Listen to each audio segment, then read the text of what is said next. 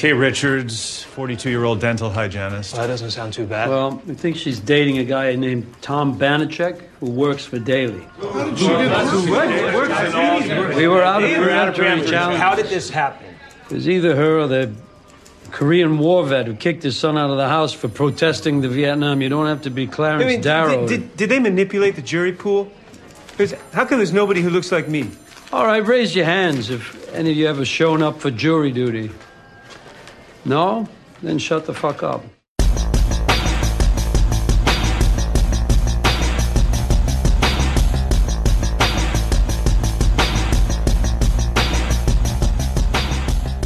Velkommen i kassen med David Bjerre, så har vi fat i det sandfærdige drama The Trial of the Chicago 7 fra 2020.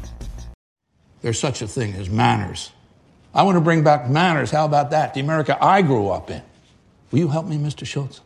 Because I asked Mr. Ferran who was the best prosecutor in his office, and he said you. Thank you. Section 2101 of Title 18. That's the federal law that was broken. That's the Rat Brown law. Mm, conspiracy to cross state lines in order to incite violence comes with a maximum of 10 years. We want all 10. For whom, sir? The All Star team. Abby Hoffman, Tom Hayden, Jerry Rubin, Dave Dellinger, Rennie Davis, Lee Weiner, John Freunds, and Bobby Seale. I call them the schoolboys, and when I do, everyone here knows who I'm talking about. Petulant and dangerous. And we watched for a decade while these rebels without a job who never bothered to get their hands dirty fighting the enemy tell us how to prosecute a war. The decade's over. The grown ups are back, and I deem these shitty little fairies to be a threat to national security. Det besynderlige filmår 2020 fortsætter altså med øh, et af de hotteste bud på en Oscarsluger i år. Men øh, den kommer jo altså fra Netflix. Øh, det gjorde mesterværket The Irishman også sidste år, så det går nok alt sammen. Men det her, det var simpelthen oprindeligt tiltænkt som en biograffilm. Og øh, det er decideret coronaepidemien, der gjorde, at øh, Paramount solgte den her film til Netflix til distribution.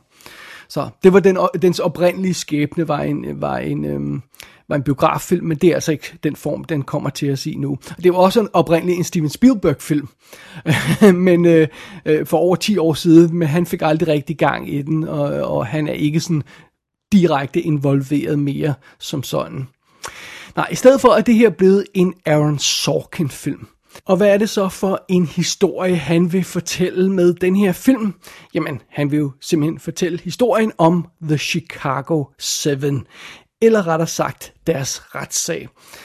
Og øh, hvem var det nu, de her folk var? Jamen, øh, det er jo simpelthen øh, syv folk, som bliver i 1969 anklaget for at have opfordret til uroligheder i forbindelse med Demokraternes partikongres i Chicago i august 1968.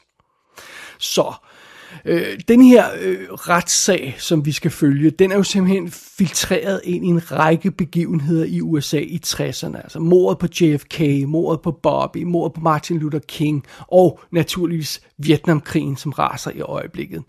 Øh, USA er på kogepunktet, ungdommen er i oprør, og midt i det hele så bliver de her syv mere eller mindre tilfældige demonstranter stillet for retten, anklaget for konspiration.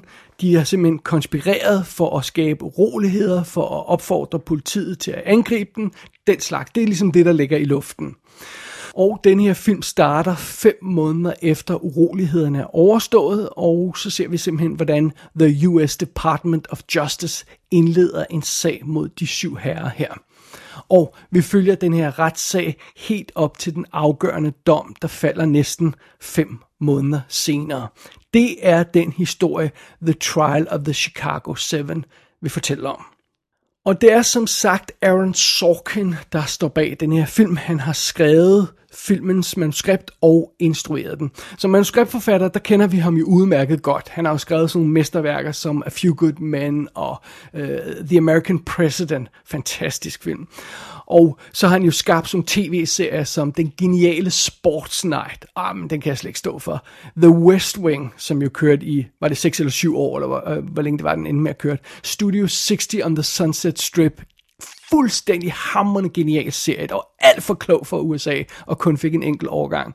Øh, og så har han jo også lavet The Newsroom, som, som vist kørte i tre sæsoner. Derudover har Aaron Sorkin jo også skrevet manuskriptet til The Social Network og Steven Jobs. Så han han kan nogle ting som manuskriptforfatter. Hvor meget han kan som instruktør, det er der jo lidt mere tvivl om, fordi han har rent faktisk kun instrueret én film før det her. Molly's Game hed den fra 2017, som forsvandt lidt uden et spor, hvis vi skal være helt ærlige. Så, men det her, det er hans, øhm, det er jo ikke hans instruktørdebut så, men det er hans virkelig store sådan, træden ind på scenen instruktørfilm, øh, Aaron Sorkin her. Så øhm, det er jo meget spændende, og, og, hvordan det går med den. Øh, lad os prøve at kigge lidt nærmere på rollelisten og få lidt mere information på de her karakterer, vi møder undervejs. Vi har Eddie Redmayne som Tom Hayden. Og Eddie Redmayne har vi jo haft i kassen tidligere i forbindelse med Jupiter Ascending og The Aeronauts. De fleste kender ham fra, øh, fra oh, Theory, of, Theory of Everything, har vi også anmeldt her i kassen, hvis jeg ikke tager meget fejl. Og øh, de, de fleste kender ham fra øh, The Fantastic Beasts and Where to Find Them. Og The Danish Girl. Alt den slags der. Eddie Redmayne er super cool.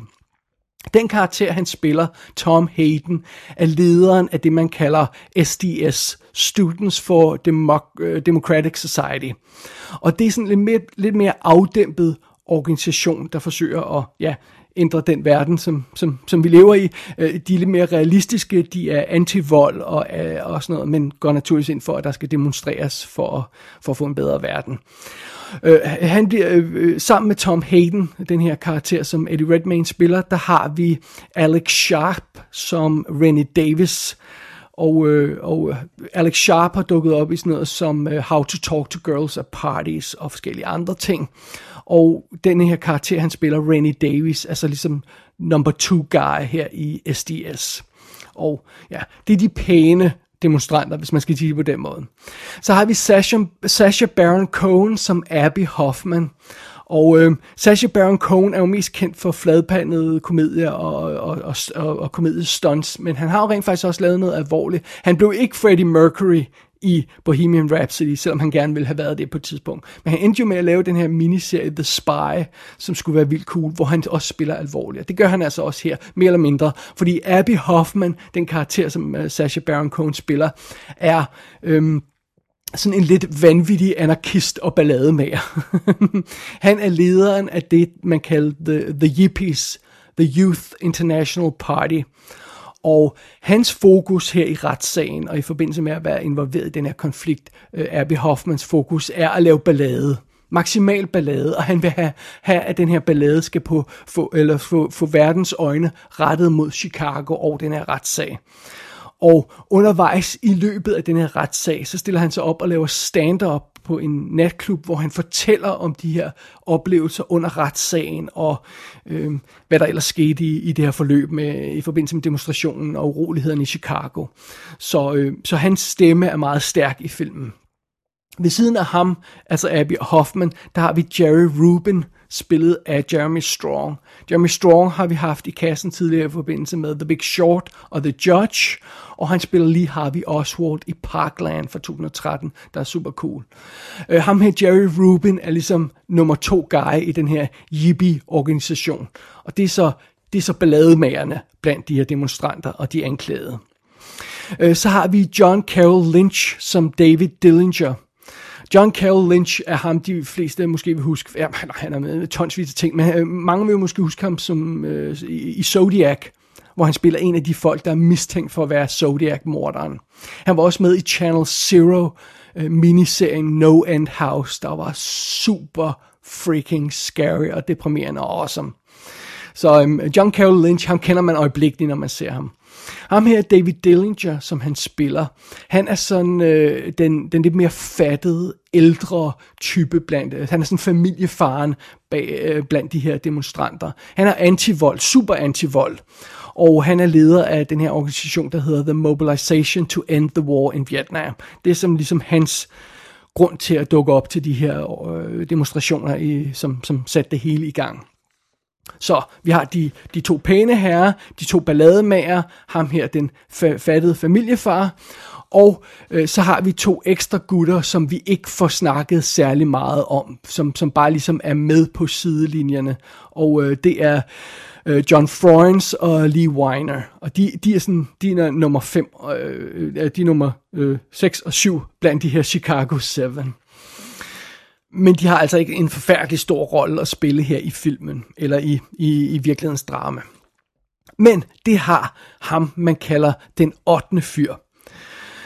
Øhm, nogle gange så kalder man de her anklagede for The Chicago 7, andre gange kalder man den for Chicago 8. Og når man kalder dem for Chicago 8, så er det Bobby Seale, man tæller med.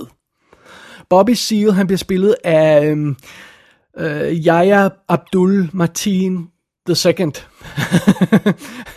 Svært navn, men ham har vi haft i kassen tidligere i forbindelse med os, og så er han med i Watchmen miniserien fra 2019. Og den her karakter, Bobby Seal, han var lederen af, en af lederne i The Black Panther Party. Så han er simpelthen, han er sort i sagens natur, og han er øh, øh, rimelig hård, hård øh, person og hård øh, anarkistisk type her. Han med øh, Black Panther Party var jo sådan rimelig hårde typer.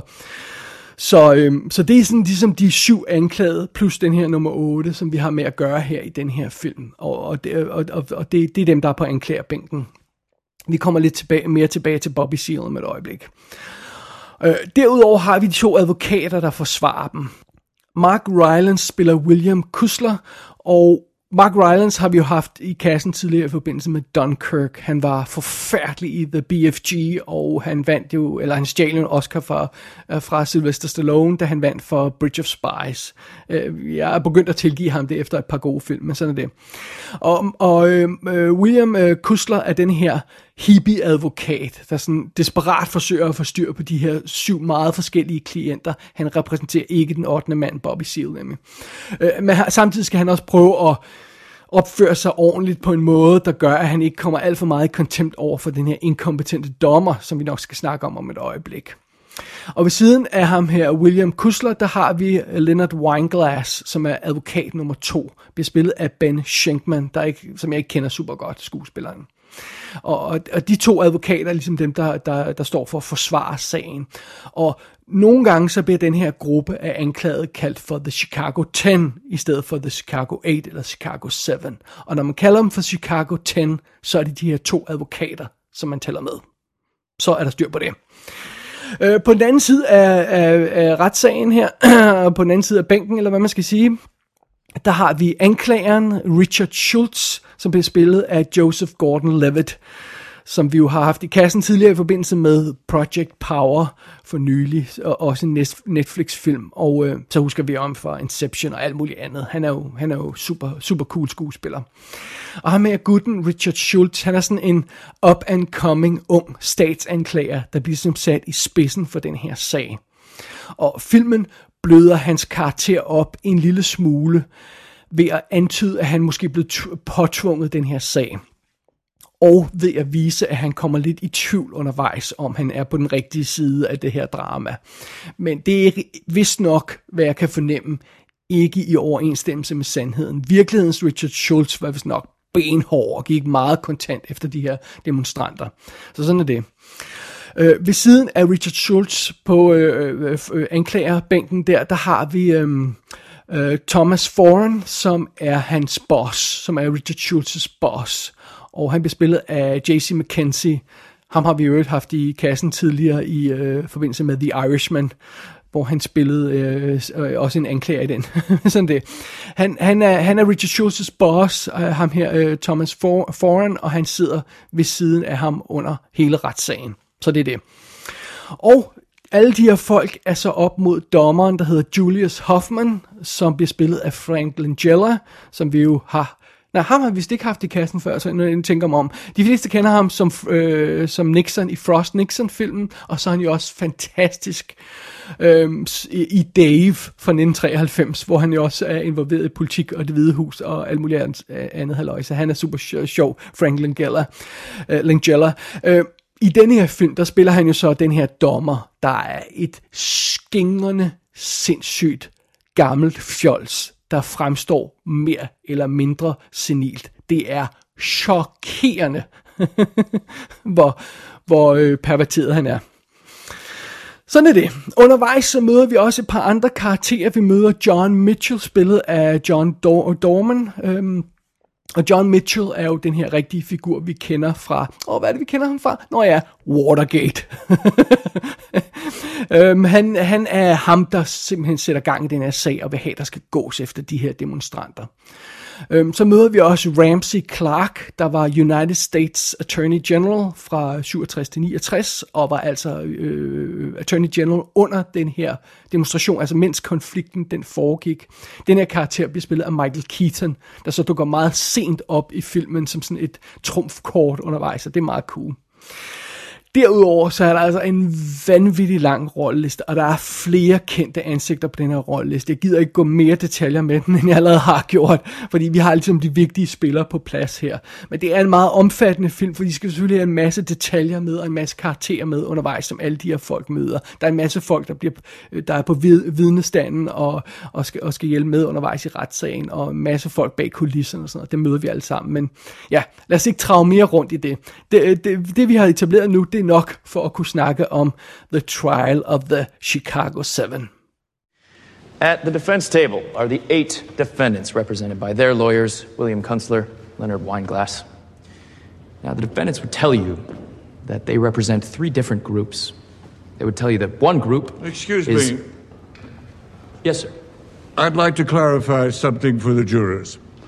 There are two Hoffmans in this courtroom the defendant, Abby Hoffman, and myself, Judge Julius Hoffman.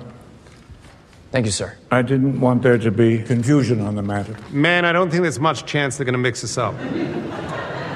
You will address this court as judge or your honor, and you will not address this court until. You will not address this court. The defendants would tell you they represent three different groups. And the record should reflect that defendant Hoffman and I are not related. Father, no. Mr. Hoffman, are you familiar with contempt of court? It's practically a religion for me, sir. Der er ingen tvivl om, at The Trial of the Chicago 7 kommer på det helt rigtige tidspunkt. Fordi USA er splittet, og verden er i kaos, og det hele er ved at falde sammen. Sådan føles det i hvert fald. Øh, Men det er måske meget godt at huske, at det er jo ikke første gang i verdenshistorien, at det hele har været ved at falde sammen. Øh, Den her film tager os tilbage til 60'erne, og øh, øh, tak skal du ellers have. Det var godt nok øh, turbulente tider der i 60'erne og, og 70'erne. Der foregik en masse i verden. Der foregik en masse i USA. Og der foregik en hel masse i forbindelse med de her uroligheder i Chicago. Og der foregik en hel masse i forbindelse med den her retssag øh, efter urolighederne i Chicago. Og spørgsmålet er selvfølgelig, kan man fortælle hele den historie og få alle de vigtige detaljer med, hvis man kun har to timer og 10 minutter. Og det er rent faktisk så langt, den her film er. Det er jo ikke super langt, øh, alt andet lige, to timer og 10 minutter for sådan en kæmpe drama. Kan man få det hele med? Det virker faktisk ikke rigtig sådan til at starte med. Fordi The Trial of the Chicago 7 starter med en montage, der ligesom sætter scenen for den her retssag. Og jeg er ikke begejstret for, at man starter en film med en montage. Det føles underligt, fordi filmen går i gang, men den er sådan ikke rigtig gået i gang. Og det, det er også sådan underligt, fordi en montage er jo sådan et, et, et meget kunstigt greb fra filmfolkene. Der, øh, det, det føles som om, at man allerede fra start bryder den fjerde væg og gør publikum opmærksom på, at det her det er en film, for vi skal lige have en masse øh, fakta på plads, og det gør vi i en montage. Jeg kan ikke lide den stil. Jeg kan ikke lide at starte en film sådan. Oven i det, så bliver den her montage jo altså brugt til at præsentere os for alle spillerne i det her scenarie.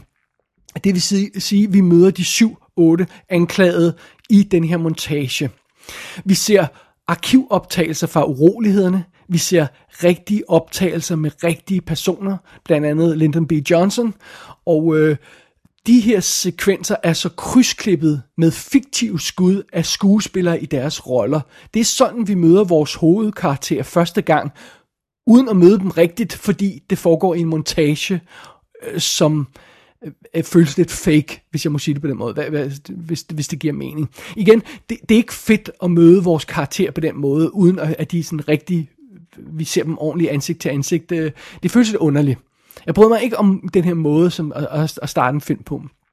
Og derudover, så pumper den her sekvens afsted med vild musik, et hav af indtryk, vold, drama, uroligheder, politivold, alt den slags der. Og så slutter den her sekvens på øh, Walter Cronkites klassiske replik, når han sidder der og, og kommenterer i forbindelse med øh, demokraternes kongres.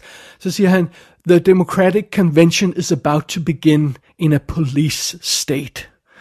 Meget dramatisk. Og det her, det er jo altså en syv minutter lang, meget hektisk sekvens, som den her film vælger at starte med. Men heldigvis, efter det, så falder der en lille smule ro på. Og fidusen med den her film, den er jo, at den hedder The Trial of the Chicago 7. Så det er retssagen, det her handler om. Og øh, øh, naturligvis bliver vi også nødt til at øh, tage stilling til det, der foregår uden for retslokalet, og det, der foregik før den her retssag. Men det er selve retssagen, som Aaron Sorkin er interesseret i, og det er derfor, han har så travlt med at etablere alt det her, om, om, øh, det, alt det her løg i omkredsen af historien, fordi han vil videre til retssagen. Så det er derfor, han gør det på en montage hurtigt til at starte med. Øh, bla bla bla, husk det, der skete dengang, så nu er alle med. Bang, så kan jeg gå i gang med min historie. Det er hans formål med den der start. Og øh, efter den der indledende montage, så sætter Aaron Sorkin scenen stille og roligt. Og det bliver det her retslokale, vi er i. Og øh, Øh, vi er stort set i det ene lokale hele filmen. Der, der er enkelte ture udenfor, og der er nogle flashbacks undervejs, men hovedparten af filmen kommer til at foregå i den her retssal, den her ene retssal. Men det er okay, fordi det drama, der udspiller sig i den retssal der, er tryllebændende. Det er simpelthen skide godt drama. Og fidusen med det, der udspiller sig under den her retssag, det er jo, at det er ikke en simpel morsag, hvor der skal afsløres en eller anden skyldig person, og det afgørende bevis skal, skal hives frem. Det er ikke den type retssag. Nej, det her det er en kompliceret sag med en række forskellige dagsordner. De her syv anklagede er ikke på samme side. Altså, de er vildt uenige om, hvordan man skal gribe det her an. De er vildt uenige om, hvordan man skulle gøre under demonstrationerne og urolighederne, og de er vildt uenige om, hvordan man skal gribe selve den her anklage an, som de står over for lige i øjeblikket. Og øhm, de er også vildt uenige om, hvad den her retssag betyder.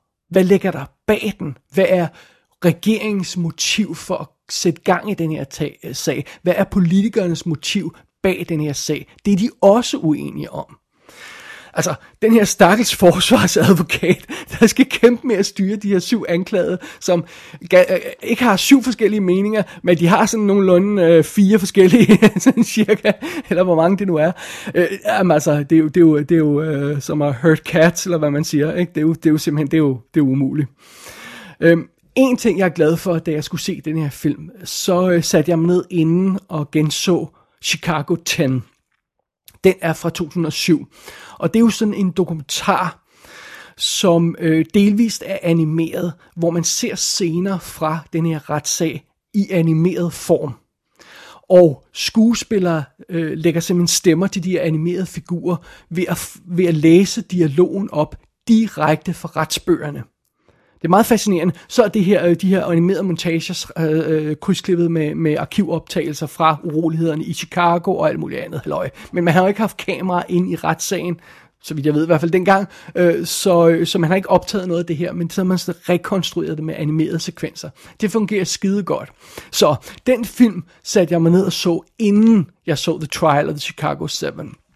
Så jeg havde mange af de her scener fra, som, som jeg stødt på i denne her aktuelle film, dem havde jeg helt friske i hovedet, fordi jeg lige havde set dem udspille sig ordret, som de foregik i 1969 og 1970 i den her dokumentar. Øh, det var vildt godt. Det var vildt godt at gøre det. Det vil jeg anbefale andre folk at gøre også. Og hvis jeg skal være helt ærlig, så ved jeg simpelthen ikke, om jeg havde troet på det drama, der udspiller sig i denne her film, The Trial of the Chicago 7, hvis jeg ikke allerede kendte historien. Så skængerne vanvittigt er det, der foregår her. Øhm, og meget af det, der foregår under retssagen her, som vi ser udspille sig i filmen, virker 100% utroværdigt. Man siger, det er simpelthen, altså hvis jeg så det i en fiktionsfilm, så vil jeg sige, ej, det, det, det, er, for, det er for urealistisk det der. Men, og, og det er jo det springende punkt, de mest utroværdige og urealistiske ting, som vi ser i den her film, er de direkte baseret på retsbøgerne. Det er direkte citater fra det, der foregik dengang. Øhm, denne her film præsenterer simpelthen de her begivenheder ord for ord, som de udspillede sig. Og det er kun af og til, den gør det, og så kan Aaron Sorkin selvfølgelig lægge ekstra på og lave scener uden for retssagen og alt det her løjs, alt sådan noget. Men der er nogle, de her nøglemomenter er ord for ord det, der skete dengang. Og det her gensyn, jeg havde med, med den her dokumentar Chicago 7, øh, undskyld, Chicago 10, du skal lige holde styr på det. det. Øh, det gensyn, jeg havde med Chicago 10 dokumentaren, det gjorde simpelthen også, at jeg var bedre klædt på til at overskue Chicago 7-filmen her, The Trial of the Chicago 7. Øhm, Jeg har lidt svært ved at vurdere, hvor nem den her film er at overskue, hvis man ikke allerede er en lille smule inde i sagen. Øhm, dels fordi der foregår helt vildt meget øhm, i historien på det tidspunkt, dengang de her begivenheder udspillede sig. Der foregik helt vildt meget i verden, som den her film lidt går ud fra, at man allerede ved. Og for det andet, så, øh, så øh, synes jeg også, at den her film springer en del mellemregninger over undervejs. Øh, der er ting, vi ikke ser i filmen, som jeg ved foregik, fordi jeg har set dokumentaren, eller fordi jeg har læst om det. Og hvis man går helt blank ind til den her film, så ved jeg ikke rigtigt, om man kan få det hele med, og få det rigtige indtryk af, hvad den her sag betyder, og hvad der egentlig er, der sker i den. Det er jeg en lille smule usikker på. På den anden side, øh, det her rå, nærværende, dybt personlige drama, som der udspiller sig i den her film, det behøver man ingen historisk baggrundsviden for at kunne sætte sig ind i. Så meget kan jeg konstatere. Og i den her forbindelse kan det være, at vi lige skal bringe en advarsel. Det her, det er en af den slags film, der vil få et hvert anstændigt menneske helt op i det røde felt. Man bliver simpelthen så fucking sur undervejs, når man ser den her film. Det, der udspiller sig her, den her historie, vi bliver konfronteret med i den her film, er, må være et af de mest korrupte shitshows, der nogensinde har foregået i amerikansk retssag. Man bliver simpelthen så man bliver så sur undervejs. Og, og, og den her dommer, øh, øh, som vi møder, er, han, han, er, altså, han er simpelthen det mest groteske, modbydelige svin, man kan forestille sig. Han har simpelthen han har, han har dømt dem på forhånd, og han er fuldstændig fucking ligeglad med, hvad, øh, hvad, hvad lov og orden siger. De skal bare ned med nakken, de her folk. Det er simpelthen så... så øh, det er til at blive så sur over. Og det her, det, det her, det er en af den slags film, hvor jeg er virkelig glad for at kunne sidde og se den i hjemmebiografen, for det er fedt at kunne pause af og til, og så bare lige stoppe op og lige uh, sådan, få vejret, inden man fortsætter i filmen. Fordi der er nogle af de her ting, man bliver konfronteret med i den her film, der Åh, ja, der gør en vred. Og jeg ved ikke, hvor meget credit man skal give Sorkin for, for, for den her op, filmoplevelse, fordi øhm, nogle gange så bruger han jo som sagt citater direkte fra virkeligheden. Øh, så ja, det var, hvad der skete dengang, og han præsenterer bare, hvad der skete dengang. På den anden side, det er jo ham, der har stillet de her scener op og hyret skuespilleren og formet den oplevelse, vi har. Så noget credit skal han jo have alligevel. Og øh, et godt eksempel på det er for eksempel den her Bobby Seal-sekvens. Øhm, Bobby Seal er jo den 8. anklagede, som vi snakkede om tidligere. Og han bliver simpelthen nægtet en forsvar undervejs. Man, man, tror, det er, man tror simpelthen, det er løgn. Han bliver nægtet en forsvar. Han får ikke lov til at tale i retten. Og da han bliver ved med at tale, og bliver ved med at insistere på, at han skal blive hørt, så ender den her dommer med at få ham kniblet og lænket til stolen, til, øh, til anklagebænken. Og den her mand er jo altså sort. Så der sidder en sort mand lænket på arme og fødder med en knibbel i munden, så han ikke kan få lov til at tale midt i en amerikansk retssal. Det er jo simpelthen vanvittigt. Hvis ikke det får både ens blod og pis i kog, så bør man overveje, om man overhovedet øh, øh, øh, kan kalde sig selv for et menneske, fordi det burde få som jeg sagde før, få alle op i det røde felt. Og, og den scene er et godt eksempel på, øhm, på en begivenhed, hvor jeg for eksempel, jeg ved lige akkurat, hvad der sker i det. Jeg ved ordret, hvad der sker i nogle af de scener i forbindelse med det her med Bobby Seal. Men alligevel får Aaron Sorkin præsenteret det på en måde, der gør, at jeg bliver sådan helt nyvred over situationen. og, og så gør han jo et eller andet rigtigt. Øh, og der er også andre eksempler på sekvenser, hvor, hvor Sorkin han, han virkelig formår at, at bringe en instruktørmæssig trumf igennem. Han bryder retssalsformatet øh, flere gange for at maksimere en, en scenes effekt, for eksempel. Så det er ikke bare sådan støde retssalscener, vi ser hele tiden. Øh, på et tidspunkt er der for eksempel en vidneforklaring om de her uroligheder. Der er, der er et vidne, der sidder og forklarer hvad der skete på det der aften i 1968, eller en af aftenerne i 1968, når det hele gik galt. Og den her øh, vidneforklaring bliver krydsklippet med noget af det her stand-up fra Abby Hoffman.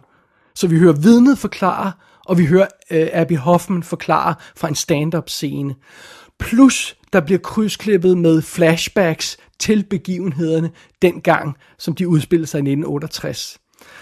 Og øh, det, det, det er et øh, godt eksempel på, øh, på en måde at gøre det her på, der virker ekstremt godt og forhindre, at den her film øh, bare bliver snakkefilm hele tiden, der foregår i en retssal. Øh, øh, og Sorkin bryder formatet op og tager os tilbage i tiden og bruger forskellige måder at forklare os historien på, og det, det virker som sagt skide godt. Der er en anden sekvens også, hvor øh, Tom Hayden han bliver konfronteret med optagelser fra en tale i 1968. Han holdt foran øh, en kæmpe crowd, og det her politi var derude, og det hele var ved at gå galt. Han holdt en tale der, den blev optaget. Og den tale bringer hans forsvar i tvivl om, at han skal, han skal op på vidneskranken og, og, og vidne i den retssag. Og han bliver bedt om at vise, hvordan han vil forsvare sig selv over for anklageren i retssagen, hvis det her bånd blev spillet i retssalen. Så det, det er altså meget fint. Så øhm, Tom han sidder her øh, der i, i, i, et, i et øh, kontorlokale og bliver konfronteret med den her optagelse af ham selv, mens han bliver forhørt af sin, eget advok- sin egen advokat, der lader som om han er anklageren. Og den sekvens går fra det her vidneforklaring til båndet, og så tilbage til flashback til 1968. Og den måde, Aaron Sorkin får blandet de her ting sammen på. Øh, dialogen, der krydser ind over hinanden. Øh, båndoptagelsen, der blander sig med virkelighedens øh, flashback, der blander sig med den her fake vidneafhøring, som de har gang i i det her kontor. Den måde, det hele sådan bliver blandet sammen, og eskalerer og bliver mere og mere intenst og går op i en spids i sådan en eksplosion af musik og dialog og flashback og det hele.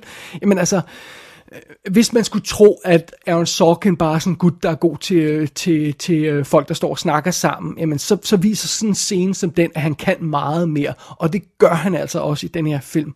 Og øhm, der er adskillige følelsesmættede, intense virkelig imponerende momenter, der er decideret skabt af instruktøren Sorkin, som ikke bare er godt skrevet, men som simpelthen er godt instrueret og godt sat sammen og virkelig virker godt.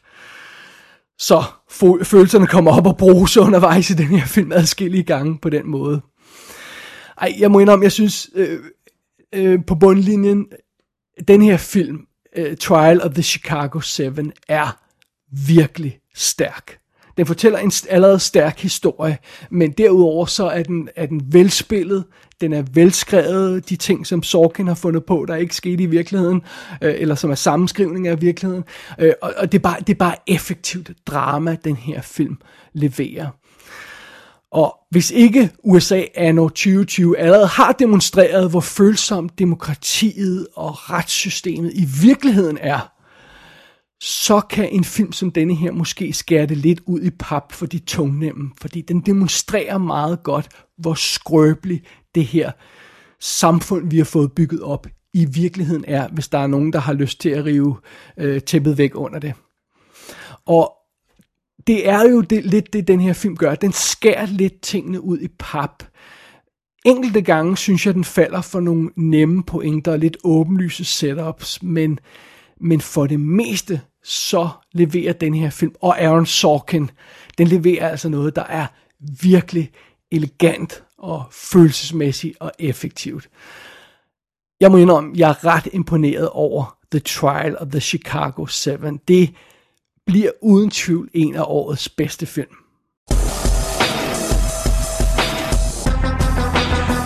The Trial of the Chicago 7 kan ses på Netflix. Der er ingen dato på eventuelle fysiske udgivelser, men The Irishman er jo på vej på DVD og Blu-ray, så det kan lade sig gøre for en Netflix-film at stå på en god filmsamlers hylde.